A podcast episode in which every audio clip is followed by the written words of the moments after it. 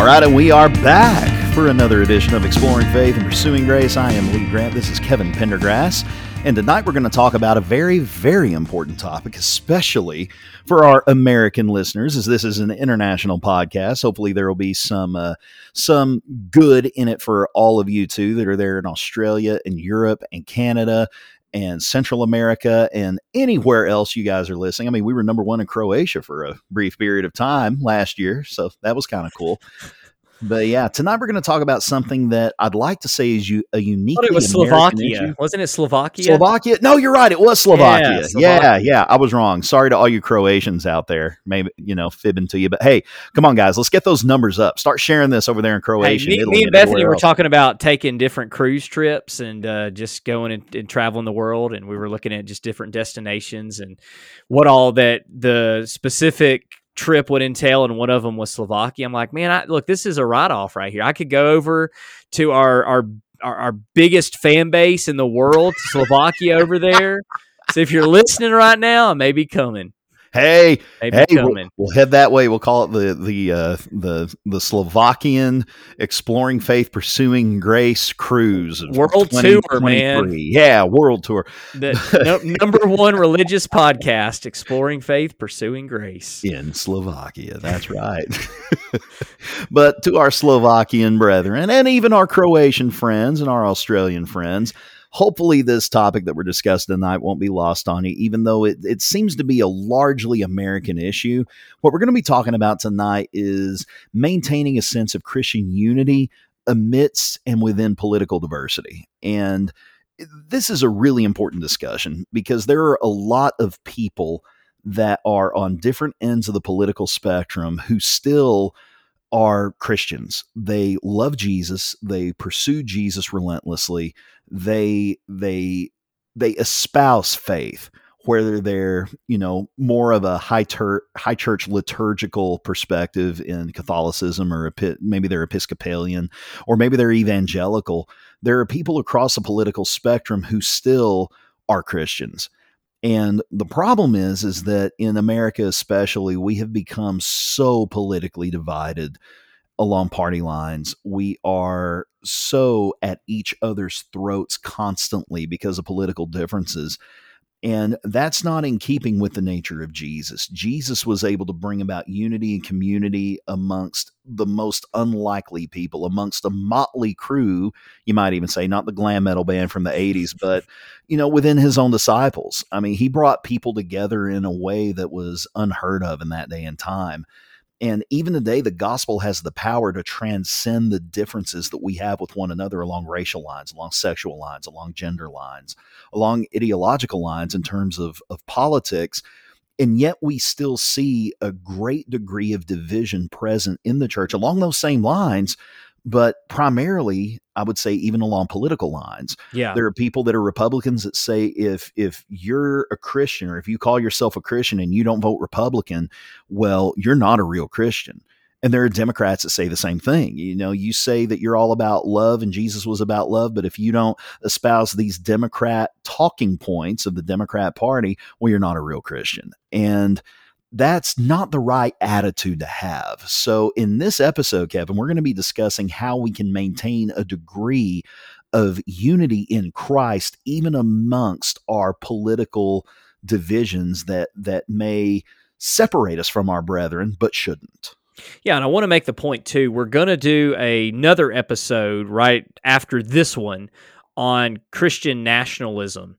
And so we're not really going to get into that as much in this episode. We're going to just talk about, as Lee said, the overarching theme of just keeping Christian unity amid political diversity. So we are going to get into how a lot of uh, politics has almost been enmeshed with a lot of different churches and, and views of Christianities.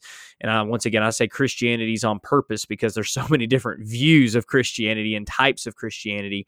Um, but we're going to talk about that in a later episode. But we are going to keep our focus just on that idea of how to have unity when you do disagree politically. And there's a lot of disagreements politically among Yeah. Christians. All you have to go, all you have to do is go on social media for five minutes, and you can see this. It happens all the time. And and really, who are we? How are we defined? As Christians, we should be defined by Jesus Christ. I mean, we should define ourselves by the life of Jesus and how he lived and the the overarching principles that he taught. And if that's not really what defines us, then we're never going to be able to have that kind of Christian unity. And let's face it, man, people disagree all the time. The idea that Christianity is about getting everybody to see things the same way is absolutely false. That's nowhere taught in the Bible. Read read, yeah. read First Corinthians, read Romans. You're going to see that's nowhere taught in the Bible. There's these disagreements happening all the time. But you brought up Jesus, and you know when you look at Jesus' disciples, you have Matthew, who was one of Jesus' disciples, who was a tax collector. Now, when we think of the word tax collector today, sometimes jokes are made like, "Oh, you don't want to be friends with a tax collector because they're going to take your money," and and and sometimes those jokes are coming from a misunderstanding of the Bible because tax collectors were hated in biblical times, especially in the first century. But the reason isn't because it's just kind of your modern idea of a tax collector. During this time, especially if you're a Jewish tax collector, you were absolutely hated by, by virtually everybody. Yeah, especially all other Jews um, because of their political standing. And so to be a tax collector, especially if you were a Jewish tax tax collector, meant that you worked for the Romans. And so tax collectors were first and foremost seen as political traitors. And that's why they were hated so much. But then on the other side of the spectrum of Jesus' disciples, you have Simon, who was a zealot. And the zealots, they were a, a, Jewish first century political movement who sought to overthrow the Roman government. And they were known as being aggressive agitators and even violent. So you had Matthew, who was absolutely hated by Jewish people, would have been considered an outcast because he was viewed as a traitor. And then you have Simon, who was possibly willing to go to physical war in order to defend his political uh, beliefs and opinions. And so for someone to say, "Ah, this is just all new this this this political division," and these all these political disagreements. People have always been able to complain about the government.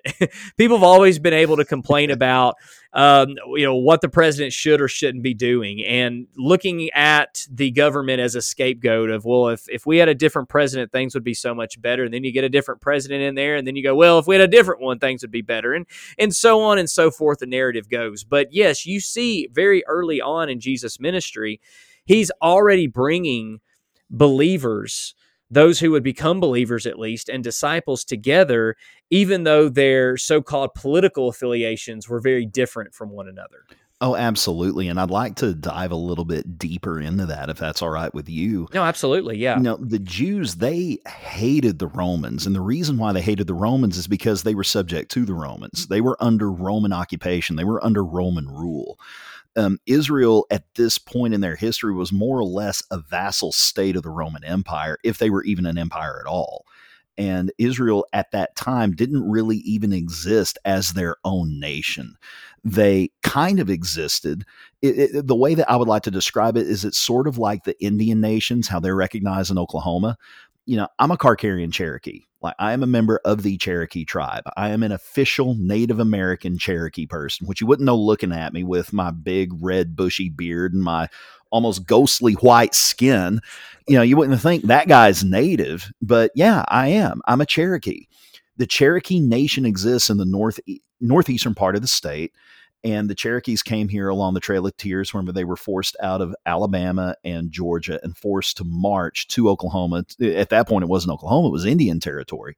But you also have other tribes. You have the Choctaw Nation in Oklahoma, you have the Chickasaw Nation. The Choctaw Nation, the Chickasaw Nation, the Cherokee Nation, the Pawnee Nation, the Creek Nation, the Muscogee Nation, on and on it goes. You have multiple tribes within the state of Oklahoma that have land that is their land. These are considered sovereign nations in the state of Oklahoma. They have their own tribal court system. In fact, there was this huge brouhaha a while back in the courts over whether or not um, cases that had been tried in Tulsa court um, in in state court would actually stand because there's a treaty that has been made between the Indian nations up there in that part of the state and, and the state of Oklahoma that never sunset. So it's it was argued that any of these cases that were tried under a tribal jurisdiction under state court would be completely invalidated. It, it like was this huge monkey wrench thrown to the political machinations, machinations, however you're supposed to say it. Mm-hmm. Anyway, I, I digress. The point is, there are Indian nations that exist within the state of Oklahoma that are considered sovereign nations, but they are a nation within a nation. That's kind of how it was for Israel at that day and time. They were allowed to have their own king, Herod. Yeah. And he was more or less a he was a puppet king because Israel was a vassal state under the Roman Empire. Well, they hated the Romans. The Jews hated the Romans. And for a tax collector, a tax collector was hated because they were coming and taking money from the Jews and giving it to their occupiers. And if you were a Jewish tax collector, the Romans didn't like you because you were seen as less. You're than. still a Jew, yeah. You're still a Jew. You're still a dog amongst, you know, a, a dog amongst dogs from a Roman perspective. But if you're a Jewish tax collector, your own countrymen hated you because you were a traitor to your nation. You were betraying your own countrymen and serving your subjugators by taking money from your own countrymen and giving it to those that are ruling over you. And so if you were a Jewish tax collector, you had you had no friends on either side of the coin and in some cases your family would even disown you. Yeah. The zealots if you read about the book of Maccabees or the book of Maccabees in the Apocrypha, it details the Jewish revolt against the rulers of that time and how the Jews were able to restore Israel to sort of a powerful state until Roman occupation came around that's where the zealots arise from. The zealots are like the prepper who has a whole bunker in his backyard and he's got more AR 15. He's got enough AR 15s to arm the whole county and he's got enough ammunition to start his own ammo depot and he's got grenades and all of this other stuff and he's ready to rise up against the government and take it to him. He's like the libertarian that, that has the bunker and everything and i can say that because i'm libertarian in terms of my political leanings but that's what you have. In matthew and in simon you have two people from absolute opposite ends of the political spectrum. You have one that's serving the occupying force there in the levant and in judea and then you have someone that wants to completely overthrow them so you this is like a a gun-toting, you know, hardcore anarchist libertarian, which I don't go that far into libertarianism, who's partnering up with like a hardcore left-wing Democrat. I mean, two people that could not be more opposite or more different in political terms. Jesus brings them together.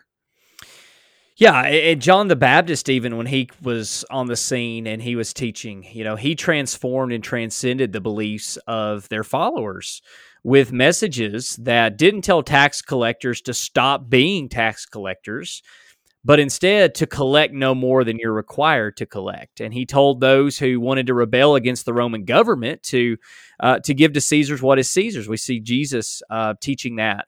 And so all of this was attached to the much higher calling of Jesus, love one another as I have loved you message. And that's what I really want us to think about throughout this whole podcast episode and really throughout our whole lives. But that is what is the higher calling of Jesus? What do I need to be doing as a child of God? And when I'm constantly debating my brethren over all these different political issues, is that helping me to love one another as God has loved me? Is that helping me to love that person more? Or is that hindering me from being able to love that person the way that I should? And I don't know if it's just me. Maybe I'm just getting older. I know I am because now I'm I'm I'm saying things like, "Well, things you know, the world just seems to be worse than it was when I was young." But it, you know, it, at, at, a, at a ripe old age of 36 here, but it appears that especially modern politics. And I think a lot of this has to do with social media. I think a lot of this, it's yeah. not that people are different today. It's just that we now know more. We're more exposed to what people believe and how people are behaving and acting, at least in fantasy world, uh, Facebook and social media. But it, there's just so much division. And I can I can honestly tell you, I know that you you're in the same boat that we have friends who are Republican, Democrat, Independent, Libertarian, and even those who believe that it's wrong to talk about politics at all, to even vote. There are yeah. Christians out there who believe that even voting is sinful and then there's christians who believe not voting is sinful so i mean you've got you really have christians on all sides because there's not just really two sides, there's multiple sides when you talk about the spectrum, the political spectrum of beliefs. And there's just so many different diver- divergent thoughts and ideas out there. And so some of the people with whom I disagree the most on political ideology are some of the people who resemble Jesus the best in their everyday lives. And despite the political differences, Christian unity can and should exist because we have, once again, a much higher calling, that higher calling of love. And so I want us to just talk about several points, several suggestions, ideas that can help us be able to maintain unity when it comes to this political diversity. And the first one is we need to try to believe the best in others. And this can be hard because it's easy to look at someone and say, "Oh, you're a Republican. You voted for Donald Trump." I mean, I mean, you know, this this this guy look look at him. How can any Christian vote for Donald Trump? And then the person sitting across the table saying, "Wait a minute, you voted for Joe Biden? How in the world could you vote for Joe Biden?" And then there's a third person that comes to the table and they say, "You mean you voted at all? Like like how can you vote at all?" And and and so instead of assuming that each person has their reasons for doing what they did and voting for how they voted, you almost immediately go to character attacks well, yeah. no Christian would do that. Or how could any Christian do that? And, and these are how a lot of these statements start with. How could any Christian vote for dot, dot, dot? Or how could any Christian not vote for dot, dot, dot? Fill in the blanks. But one of the characteristics of love, and this is one, Lee, growing up, man, I never preached on this. 1 Corinthians 13, 7. I used to never talk about this characteristic of love, but that is love believes the best. It, it literally assumes the best of intentions. Doesn't mean that love is naive. It doesn't mean that love is ignorant or stupid. It doesn't mean it's gullible. But love is going to always assume the best in other people. It gives and the benefit of the doubt. Absolutely. And instead of name calling and attacking someone's intent, we need to try to assume that they're doing what they're doing because they believe it is the right thing to do. Now, I, I want to say this because I think it's important to establish why it's easy sometimes to accuse others of not loving God or not having the right intent. And that is because we believe sometimes, perhaps often, especially those of us who grew up in conservative circles, we were taught that if, if you even get close to something or someone, then you're somehow endorsing everything about that person. Yeah. And so the belief is well, if you voted for Joe Biden, then you must believe all, every single tenet of his of his political resume of the things that that he's trying to push through or the things that he's done or the things that he's wanting to do. The flip side is, well, if you voted for Trump, then you know clearly you're you're endorsing all of his bad behavior.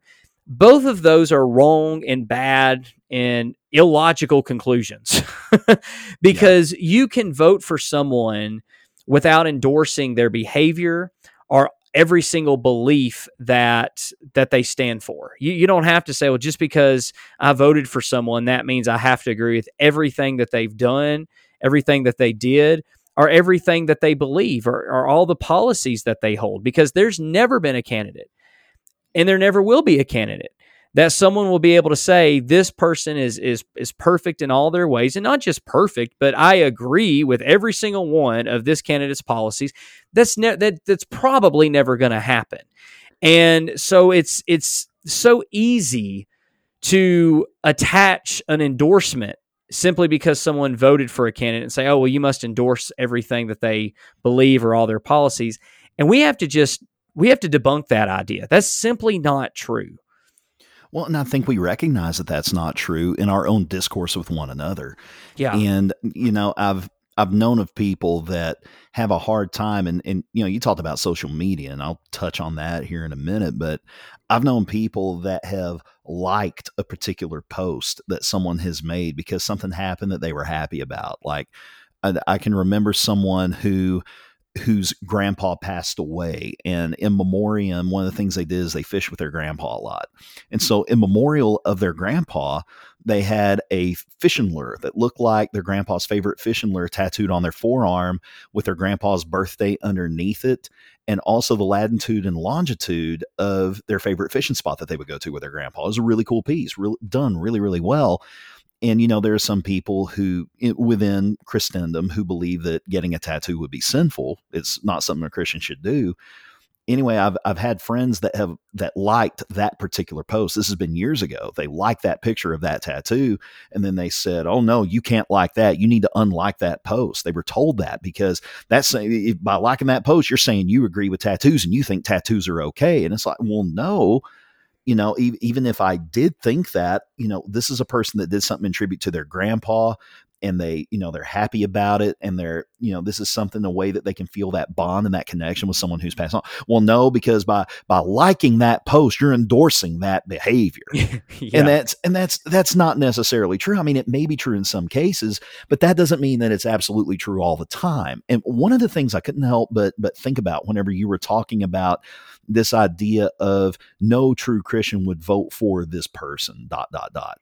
And you know well if you vote for trump you think all you know you agree with everything trump says and everything trump did and you know his behavior and all the stuff that he said. And if you voted for biden well you know you're signing on and endorsing biden and everything that he said or done and kamala harris and blah blah blah well, what what is that? It's a no true Scotsman fallacy. No true Scotsman would blah blah blah. No true Christian would do this or do that or whatever.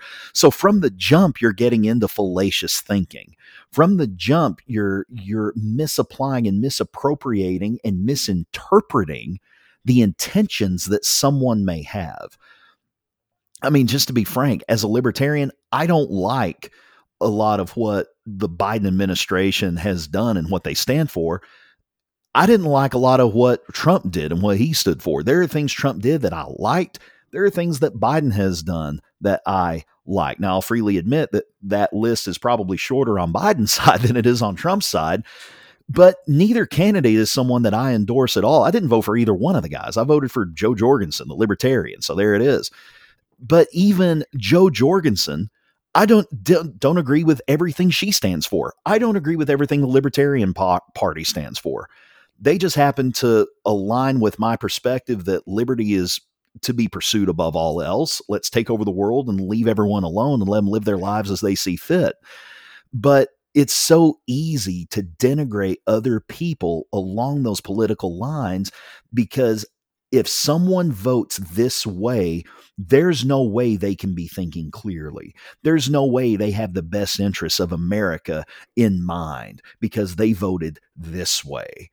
And whenever we begin to assume the worst of intentionality in others, especially if we're Christians and especially if these people that we're assuming the worst of are our brothers and sisters in Christ, we're not allowing love to, to do its work. We're not giving the benefit of the doubt. We're automatically jumping to conclusions and we're judging the motivations and the hearts of our fellow laborers in Christ. And we may be ascribing bad behavior or bad intentionality to them when none exists whatsoever. We fail to realize they're doing the exact same thing we're doing. They yeah. are operating based on the information they have. They're letting their conscience be their guide and they're making the best choice they can with the information they have that aligns with the perspective that they hold.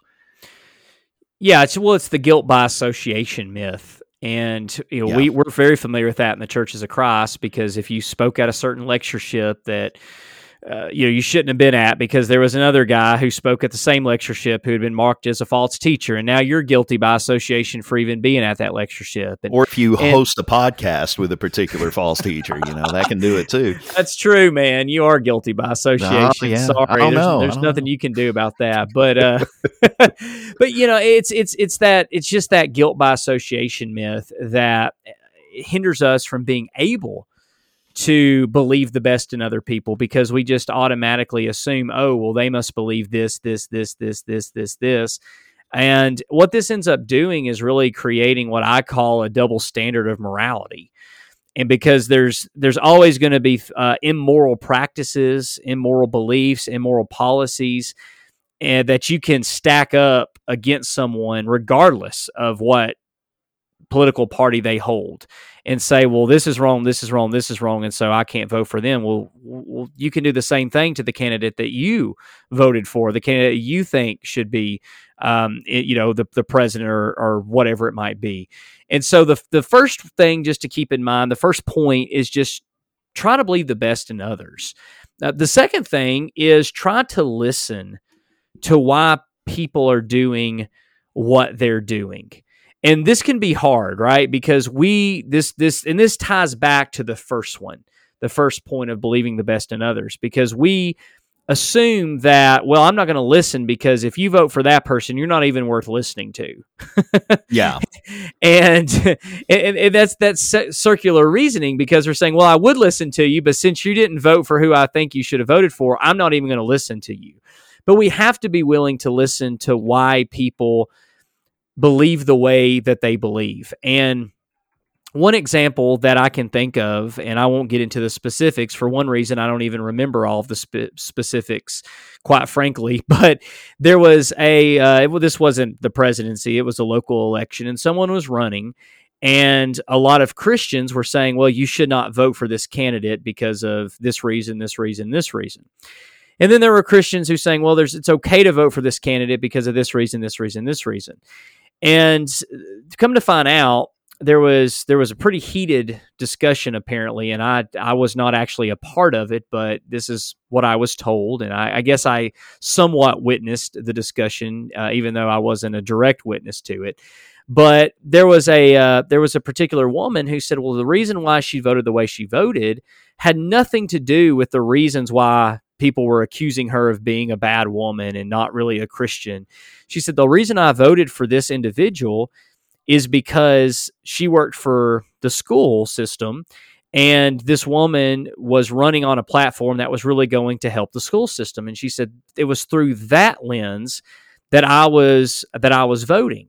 And someone said well you were wrong for voting through that lens. You should have been voting through the morality lens and she explained to them, well, here's some things that I agree with, and here's some things I disagree with. So it goes back to that double standard of morality. I may say I vote for the morality lens on this issue, but what if the other candidate has higher ground, higher moral grounds on another issue? And so that's why we have to listen. Now, it could be the case that there are Christians because of their political views, specifically, not just who they voted for, but the reasons why they voted for a candidate, what they believe about a candidate, that that may be incorrect. It may be wrong, and those discussions might be had. But the point I'm making here is we need to first listen as to why someone voted the way that they voted or didn't vote at all. No, I agree 100% with that.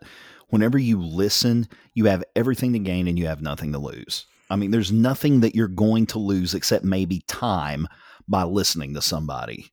And it's it's it's interesting. I, I, really appreciate what you said about the mo- the morality lens because a lot of people are single issue voters. For mm-hmm. a lot of mm-hmm. people, it's and, and for me, and I'll freely admit, I fell into that camp. And there are still some, there are still certain issues that are more important to me than other issues. And that's going to be true for all of us because we're all going to be a product of our raising. We're going to be a product of our culture, a product of our background you know the the places we live the people we associate with the people that have raised us all of those things play a role in constructing our personalities and who we are and our value systems. And every one of us are going to vote based on our value systems. Part of the issue is that our value systems in the political discourse in america have been condensed down to a two party line yeah. voting system. Yeah. It's like, well, if you're not a Republican, you're you're the scum of the earth and you're worse than the devil. If you're, you know, if you're not a Democrat, well, you just don't care about poor people or minorities and you're a white supremacist, racist scumbag. That's that's really how things have been condensed. And the reason for that is because we don't listen to each other. Republicans don't want to hear what Democrats have to say about wages. They don't want to hear what Democrats have to say about racism. They don't want to hear what Democrats have to say about sexism. Democrats don't want to hear what Republicans have to say about abortion. They don't want to hear what Republicans have to say about other morality issues. There's there's this wall between the two parties, there's this wall in which the Republicans refuse to acknowledge, in general, what the Democrats have to say about anything. And the Democrats don't want to regard anything the Republicans have to say. And there's no effort being made at all, it seems like, to really try to listen to one another. People are entrenched into their ideologies and they don't want to venture past those ideologies because listening to something that flies in the face of everything that you have known to be true in terms of morality, it's hard. Mm-hmm. It's difficult. Well, and because it's that, you're Oh, I'm sorry. Um, but you're, you're you're starting from a place of whenever you have to listen, the assumption is is that I have a blind spot that I don't know about. And if that's the case, especially in terms of political ideology, to admit that maybe you've been wrong about a certain political point or issue for a lot of people that's scary because they have their identity so wrapped up in their political ideology that they forget more about who they are. They can be good people. They can be easy people to talk to. They can be some of the most generous, kind people ever. But the minute you start talking about politics and you present a nuanced position, yeah. or a differing position than one that they hold, all of a sudden those hackles go up and you're threatening their political identity. We have elevated our political identity above our Christian identity. Instead of regarding each other as brothers and sisters in Christ, first and foremost, when we do that, we can listen to each other a little more effectively. But whenever our Republican identity or libertarian identity or Democrat identity or socialist identity, whenever that identity is first and foremost in our minds, anyone that espouses a different perspective or a different viewpoint, we write them off and we don't mm-hmm. listen to mm-hmm. what they have to say.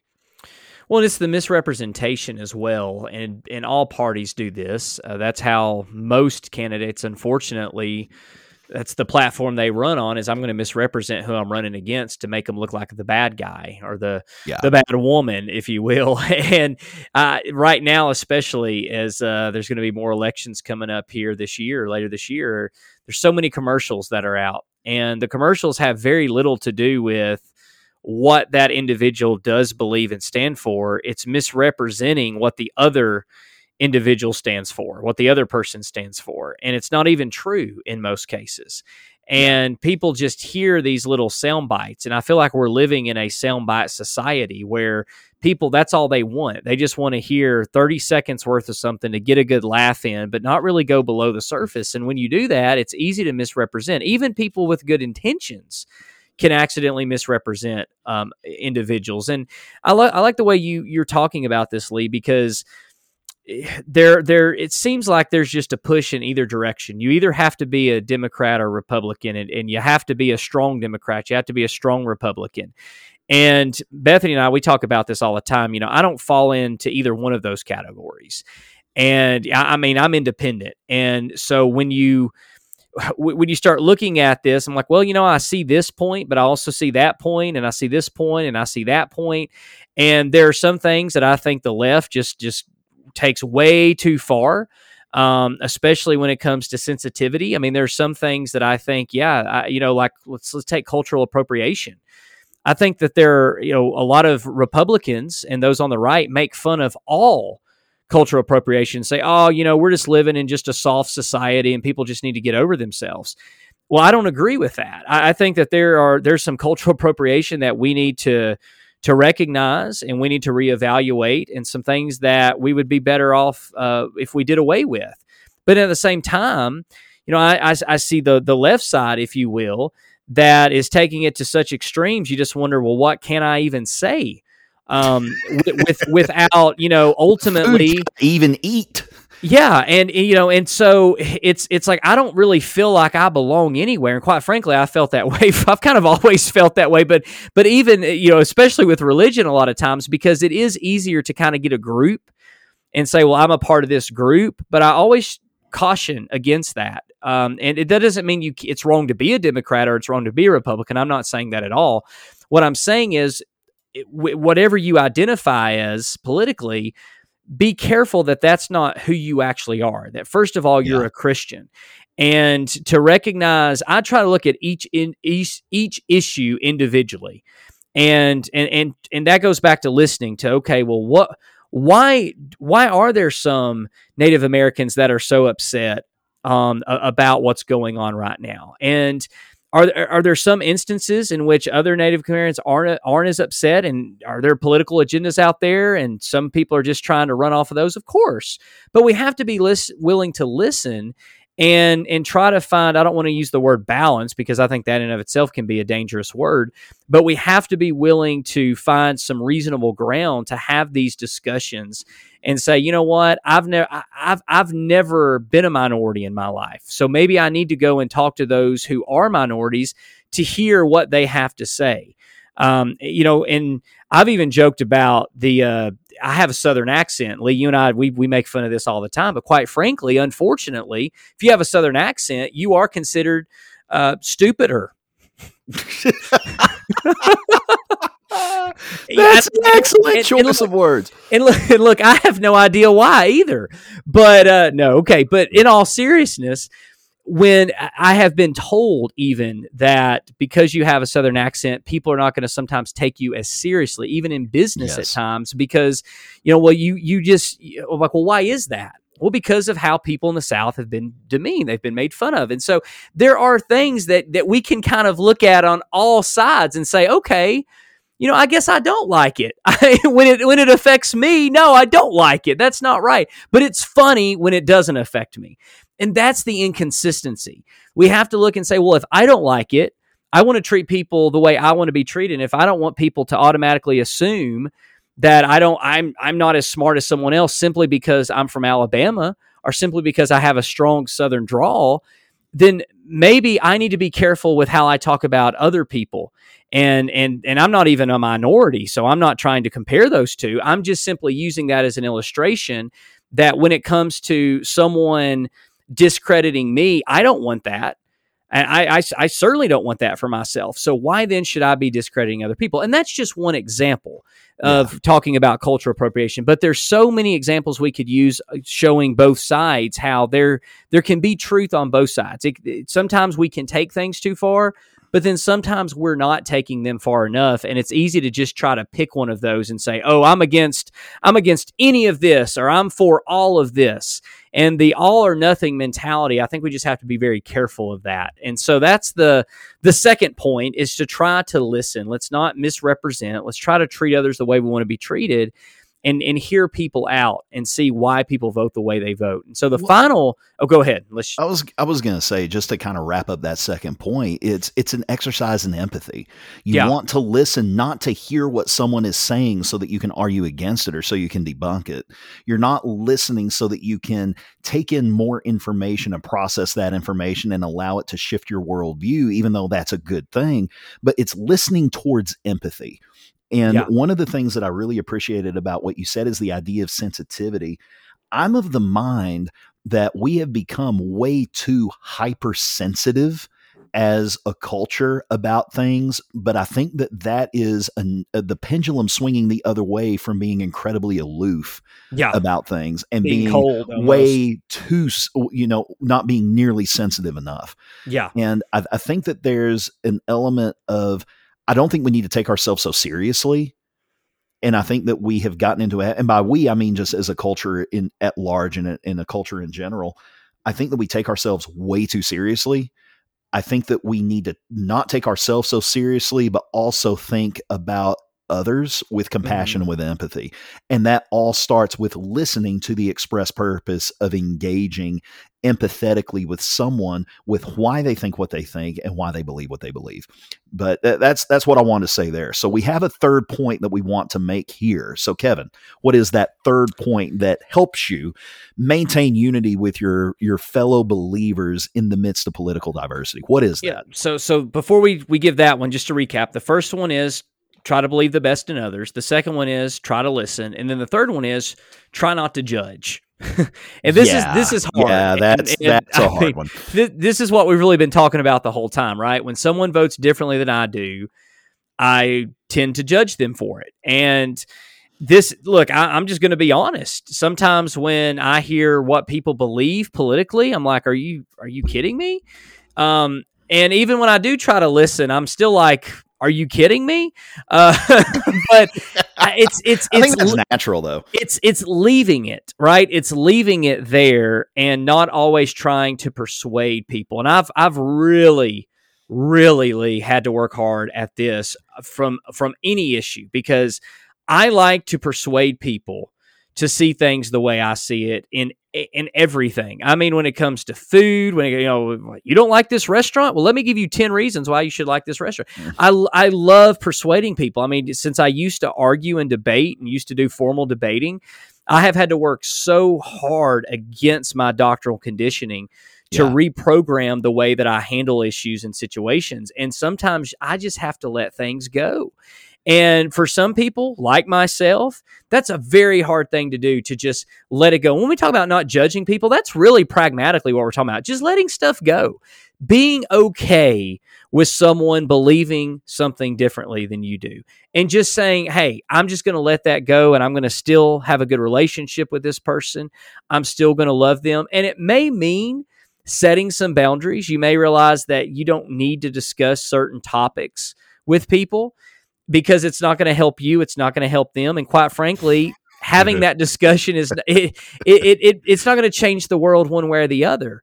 Now, if you feel that it's so important that it, it really is affecting you and maybe even your relationship, or you feel like uh, the person's belief is really truly sinful, then that needs to be a, a conversation that you have aside from politics. But when you talk about judging someone, you know, I, try to I try to understand that everybody has very strong feelings about certain positions, just like I do. People believe what they believe just as strongly as I believe what I believe.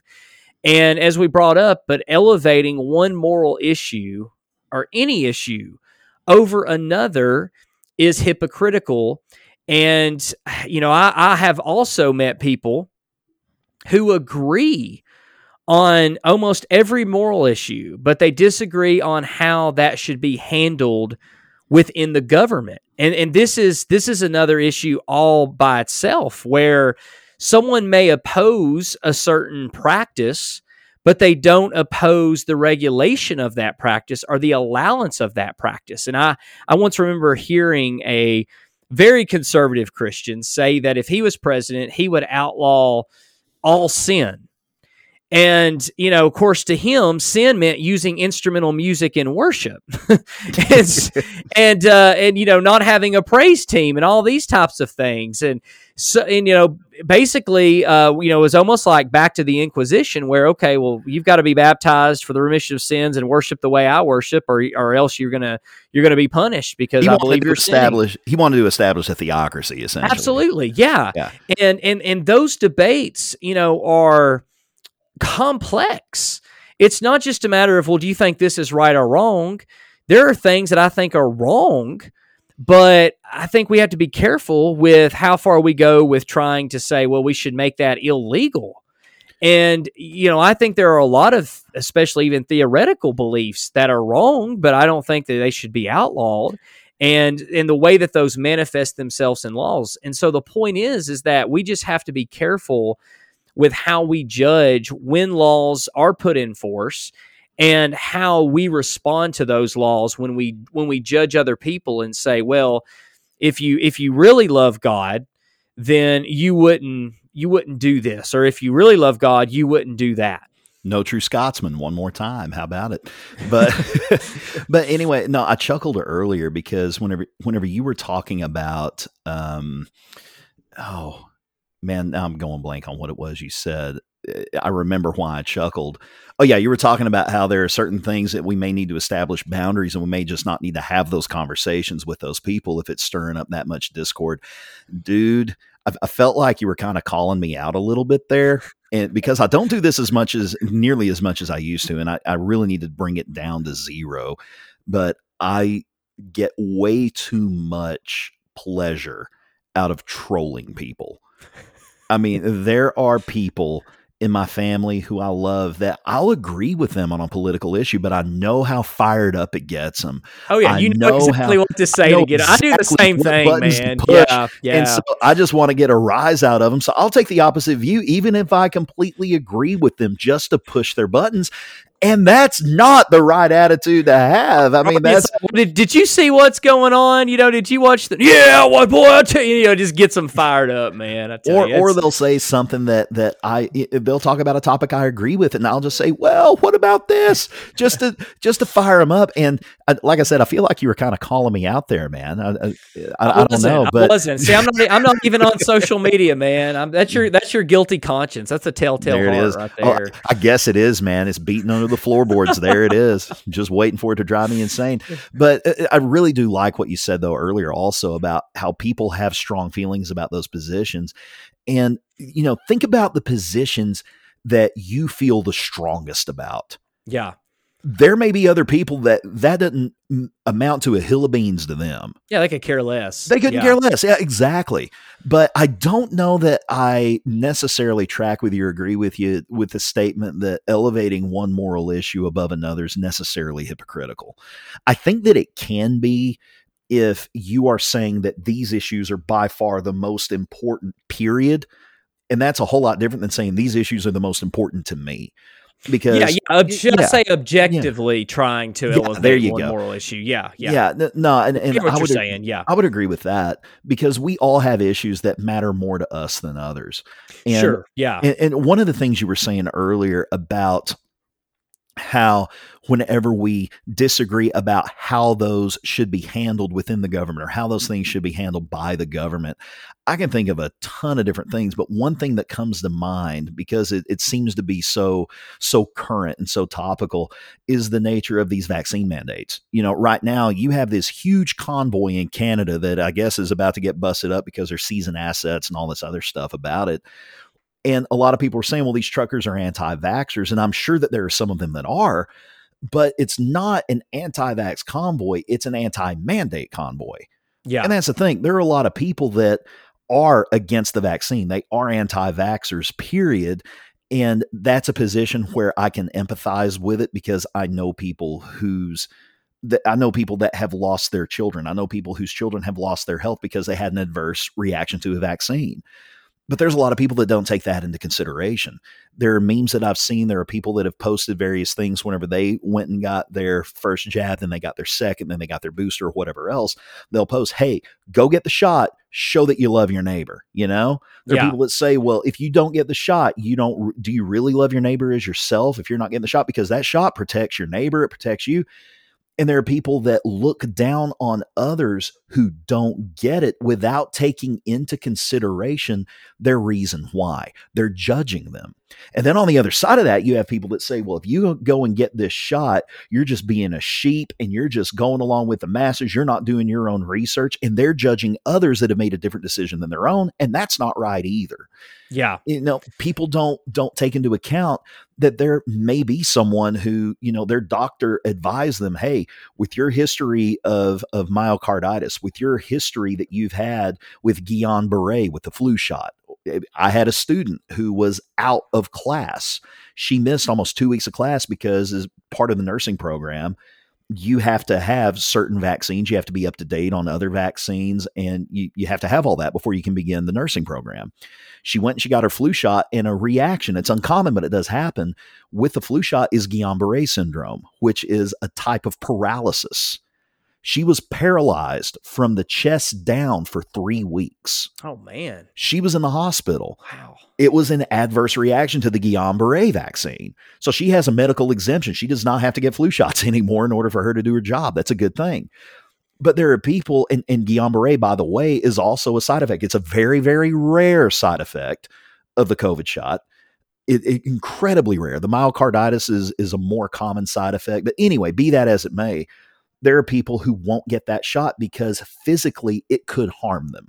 Their doctor has told them, you don't need to get this shot. I'll write you a medical exemption. But then there are other people that judge them for it. Yeah. And then there are other people that go, they get their boosters, they're trying to tell people, and then they get decried and denigrated. And either way, on either side, that judgment isn't a good thing. Well- it's not something that should happen. Yeah, I mean, it, it- I had a, a buddy of mine, and uh, he's a preacher, and we've had some good conversations. And he said, you know, he's like, I went and got my vaccine. You know, I'm trying trying to to, to just you know do do the best I can based upon what I understand. And he's like, so I just made a post about how I went and got the vaccine, and he said, uh, he said I had I had people um, publicly and privately tell me that they really uh, thought I should have pushed the vaccine more. And then other people who said I was in sin for posting a video uh, say, saying I got the vaccine and telling other people to get the vaccine. And he said, I, I, said, what'd you do? He goes, man, I just took the, took the video down and I'm thinking about getting off of Facebook. I said, bro, that's the smartest thing you've ever said. But, uh, you know, it's, it's, it's exactly. And that's the problem with these dichotomies and the either or is that if you if you do this then if you're for this then you're against this and if you're against this then you're for this. And um and, and i've heard the same thing as well and i think people mean it. Uh, uh, most people probably mean it with the best of intentions that well if, if you really love your neighbor as yourself um, you should get the vaccine. And i think through their perspective what they're thinking of, well, is if this can help save lives, then why wouldn't you do it? But then, as you pointed out, they're not looking at other perspectives of, well, what if someone has been told not to get it? How how how does that make them feel when they're being told that they don't love their neighbor as themselves? And so you you do you just kind of get into this political battle, and instead of talking about how to truly how to serve one another, we're the the main issue in churches are did you get a vaccine or not? And yeah. and the same thing can be go, you know with masks is okay well you know at what point should churches stop allowing people or or um or stop mandating masks uh you know when when is it good when is it bad i've seen both sides again our churches are yeah. trying to do the best they can in saying well okay we we want to we want to help protect people, but then people get upset for doing that. But then when you don't do it, people get upset for not, you know, that you're not requiring masks. And I'm so glad I'm not in employed ministry for many reasons, but especially, especially the way right now things have happened the past couple years. Because I mean, you you you really are damned if you do and damned if you don't. And uh, yeah. you know, and, and I mean that in the most biblical sense of the word damned. But when you just look at how people treat all of these subjects and that's just more of how it's manifested itself right now. But quite frankly, people are always going to chase certain issues. It's just and whatever we, is is happening at that at that time. Yeah, and we jump to judgment on them. And that's yeah. the thing. Whenever we're so busy judging others because they made a different decision than we did, about anything, whether it's who they voted for, whether it's a policy they voted for, whether it's a shot they got or didn't get, or whether it's a mask they wore or didn't wear, whatever the case may be. Well, we assume people are making the decisions based upon the information we have. Yes, exactly. And then we we judge them and castigate them for making those decisions because they're different decisions than what we would have made given all the same information. And you know, I want to circle back real quick to because I, think what you said. I'm glad you brought this point up um, a few minutes ago, where talking about elevating more uh, one moral issue over another is hypocritical, and I'm glad you you pointed that out. That it's not hypocritical in and of itself to say I to me I'm I, this is this is this is more important to me because of my experience, because of what I'm passionate about, yeah. because of what I've seen, what I've gone through, et cetera, et cetera. Um, no, there's nothing hypocritical at all. But I, I'm glad you did point that out because it only becomes hypocritical when we teach that it's objectively wrong to yes you know say well well you have you have to have the you have to elevate the same moral issues I'm elevating, and and this this is more important, and that's why I brought I, I brought this up um, in an article I wrote a while back on abortion, and that's probably going to be a completely different topic uh, or completely different episode in the future when we talk about all the different facets of abortion and what all that entails. But one of the points I made is that growing up, going to a very conservative church, I was all but explicitly taught you had to vote Republican um, in order to to be a Christian, uh, like a true Christian. If you didn't vote Republican, you weren't a true Christian. And even they at the church I went to, um, one of the churches, because I went to several churches growing up, but one of the smaller churches I went to, a country church, actually went as far to say if you did not vote Republican. So even if you refused to vote, you were in sin. So it wasn't enough to say, well, you know what, I, I don't like the Republican candidate. I'm not going to vote at all. You actually had to vote Republican or you were in sin. Well, and it's and, funny because I preached and went to a church that taught the exact opposite. If you voted at all, you were Yeah. in sin. yeah, yeah. It's so it's like it's sinful to vote, you know, because now now you're participating in things of this world.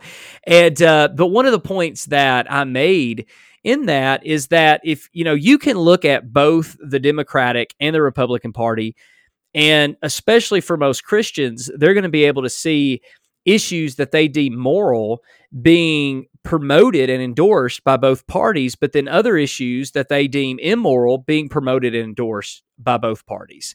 And so it's it's very just I know we're kind of saying the same points ad nauseum right now, but I think it's so important to understand we have to be so careful when entering into these conversations. And it does not mean I want to be very clear, and I know Lee does too. We're not saying you cannot have political beliefs. We're not saying that it's wrong to be part of of one specific party and really buy into what that party is doing.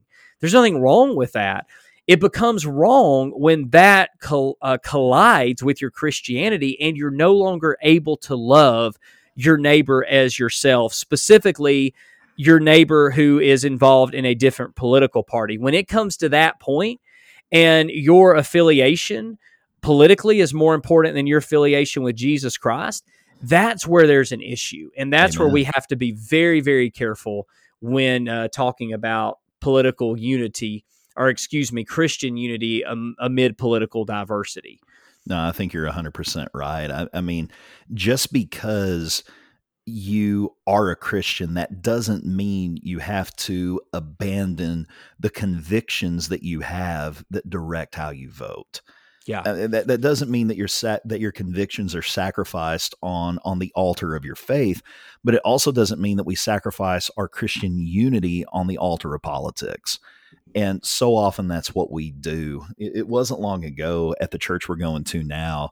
They asked me to teach a a, a lesson and uh, do it on uh, forgiveness is what I elected to teach on. And I started it by saying I don't intend to get political at all, but this is an example that I want to use. And usually, if someone says, you know, I'm not a racist, but, or I'm not a sexist, but, they're usually going to say something that's either really racist or really sexist.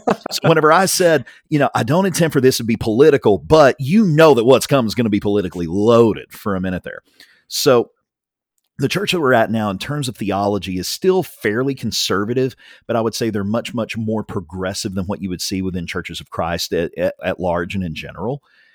Anyway, I said, I'm going to make a, a point here. I said, I'm going to write a word up here on this board. It's a five letter word, and it's one of the most divisive words in the English language right now.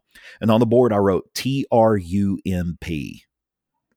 I said, there are some people that say that if you didn't vote for Trump, that, you know, or if, if you voted for Trump, you're the dregs of society, you're the worst person ever, you're just an awful human being because you, like we talked about earlier, you ascribe to everything that he does. And there are other people that say if you didn't vote for Trump, you hate America, you're not a real American, you hate everything about, you know, America, and you're just not, you know, you can't possibly be a real Christian.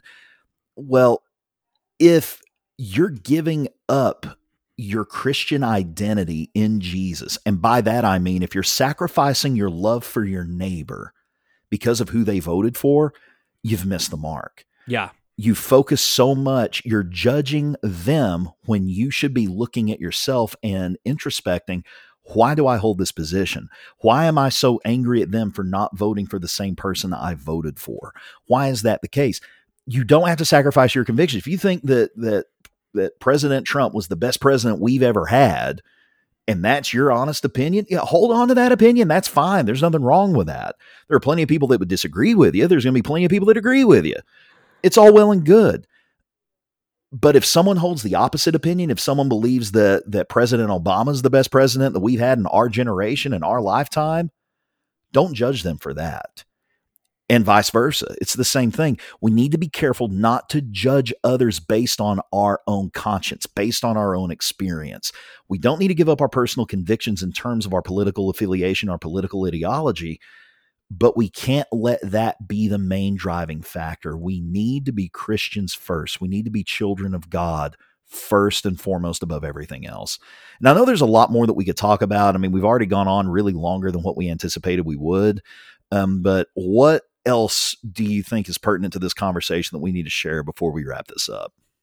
Well, the main thing is just love. You know, we, we need to be willing to to love people and treat people the way that we want to be treated. And I think you can appreciate things for what they are without having to endorse the to- the totality of something. Um, and that's just, I mean, I, you know, I heard uh, conservative Christians who, and I'm not saying conservative to to as a demeaning description, but just as a as an trying to describe it's an adjective. exactly. Yeah, I mean, it's just Yeah.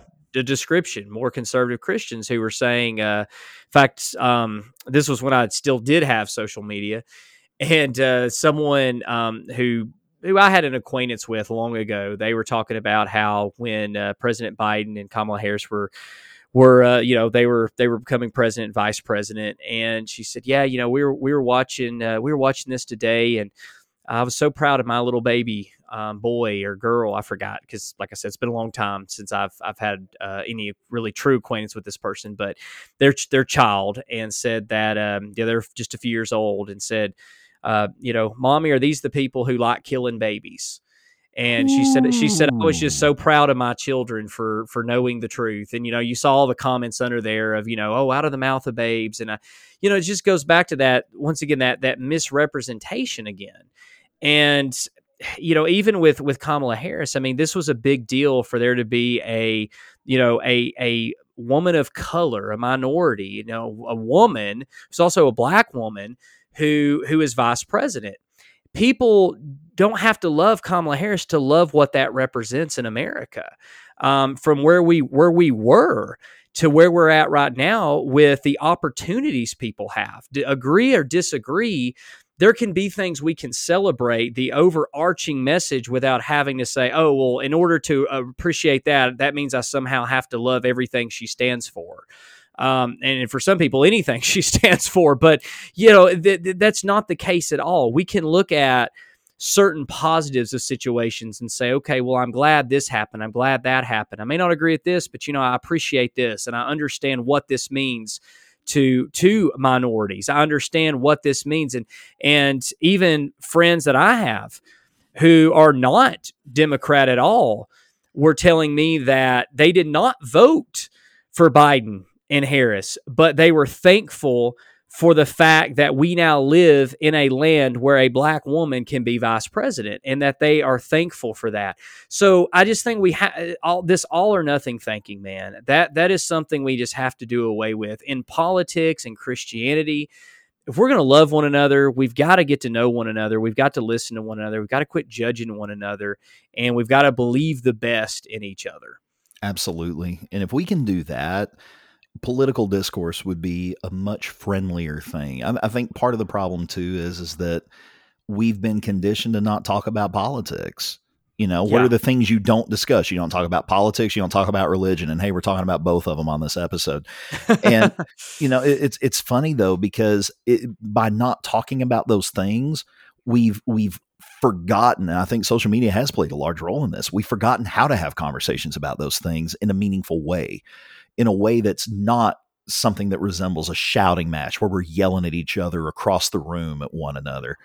And we need to remember that we're children of God. We need to remember that the person that I disagree with politically, they're God's image bearer. And they Yeah. very they may very well be my brother or sister in Christ. And whenever I get into a shouting match with someone, either in person or on Facebook, about who they voted for, and I call them an idiot, I denigrate and tell them they're not a real Christian, they're a you know a rampant baby killer, or I tell them that they're you know misogynistic or racist just because they're a Republican or whatever else. And we get to heaven and see each other, we're going to have some mighty awkward moments whenever we get up there. And that type of attitude isn't something that should prevail here. It's not something that should prevail in this plane because it's definitely not something that's going to fly whenever we step into what comes next. But anyway, I, I think we hit everything that we wanted to hit. I think this has been a good conversation. I think we've covered our bases. And at that point, we'll go ahead and we'll sign off. We appreciate all of you. We thank all of you. We love you guys, this podcast is growing. We want it to grow even more. So please share it with your friends, share it with your neighbors. We love all of you. If you have any questions for us, you have any comments, drop us a line. Our email's always in the show notes. We love to hear from you. And Kevin, if I'm not mistaken, I think that I uh, maybe smell a, a follow up episode in the weeks to come about abortion. More than likely, that'll that'll be a fun one. let's do it, man. Yeah, let's do it. Anyway, thank you all so much. We love you all, and we bid you all a good night.